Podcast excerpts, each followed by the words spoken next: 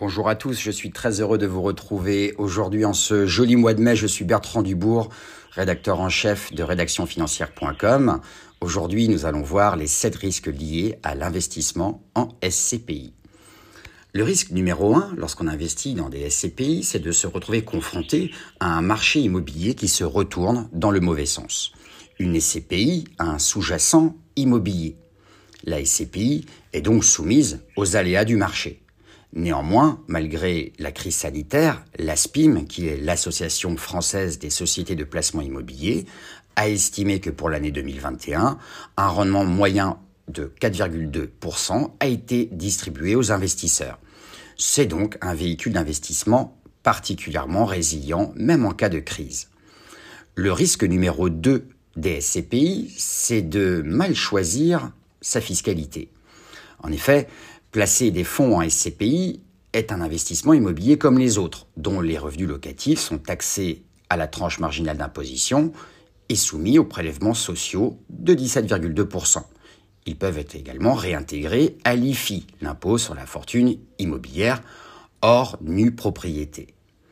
Le risque numéro 3, c'est le défaut de la société de gestion.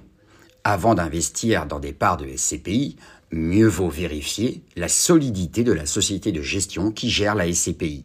Il faut donc étudier les performances passées et sa capacité à générer de la trésorerie. À tout moment, elle peut déposer le bilan comme toute autre société. Le danger numéro 4, c'est les arnaques en ligne. Les escroqueries aux fausses SCPI sont fréquentes. Le préjudice moyen des arnaques s'élève à plus de 63 500 euros par personne, avec peu de chances au final de récupérer ses avoirs ensuite. L'AMF a publié une liste noire qui recense ces fausses SCPI. Le risque numéro 5, c'est de ne pas diversifier. Mieux vaut privilégier les SCPI qui diversifient leur patrimoine immobilier de rendement dans diverses zones géographiques et différentes typologies d'actifs, comme des bureaux, des commerces, des résidences, des EHPAD, des cliniques, etc. Le risque numéro 6, c'est l'illiquidité des parts. Les parts de SCPI ne sont pas aussi liquides que les titres en bourse. Elles doivent être rachetées par un associé qui souhaite en acheter à son tour. Le délai d'attente peut dépasser plusieurs mois si le marché se retourne ou qu'il n'est pas profond.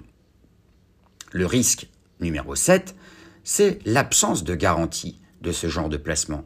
Les loyers que vous percevez sur vos SCPI ne sont absolument pas garantis. Il n'y a ni garantie en capital, ni sur les revenus distribués. Néanmoins, les SCPI disposent en général de bons reports à nouveau. Voilà, j'espère que cet article vous a plu. Je vous invite à retrouver tous mes podcasts sur l'investisseur digital sur Spotify et sur Apple Podcast.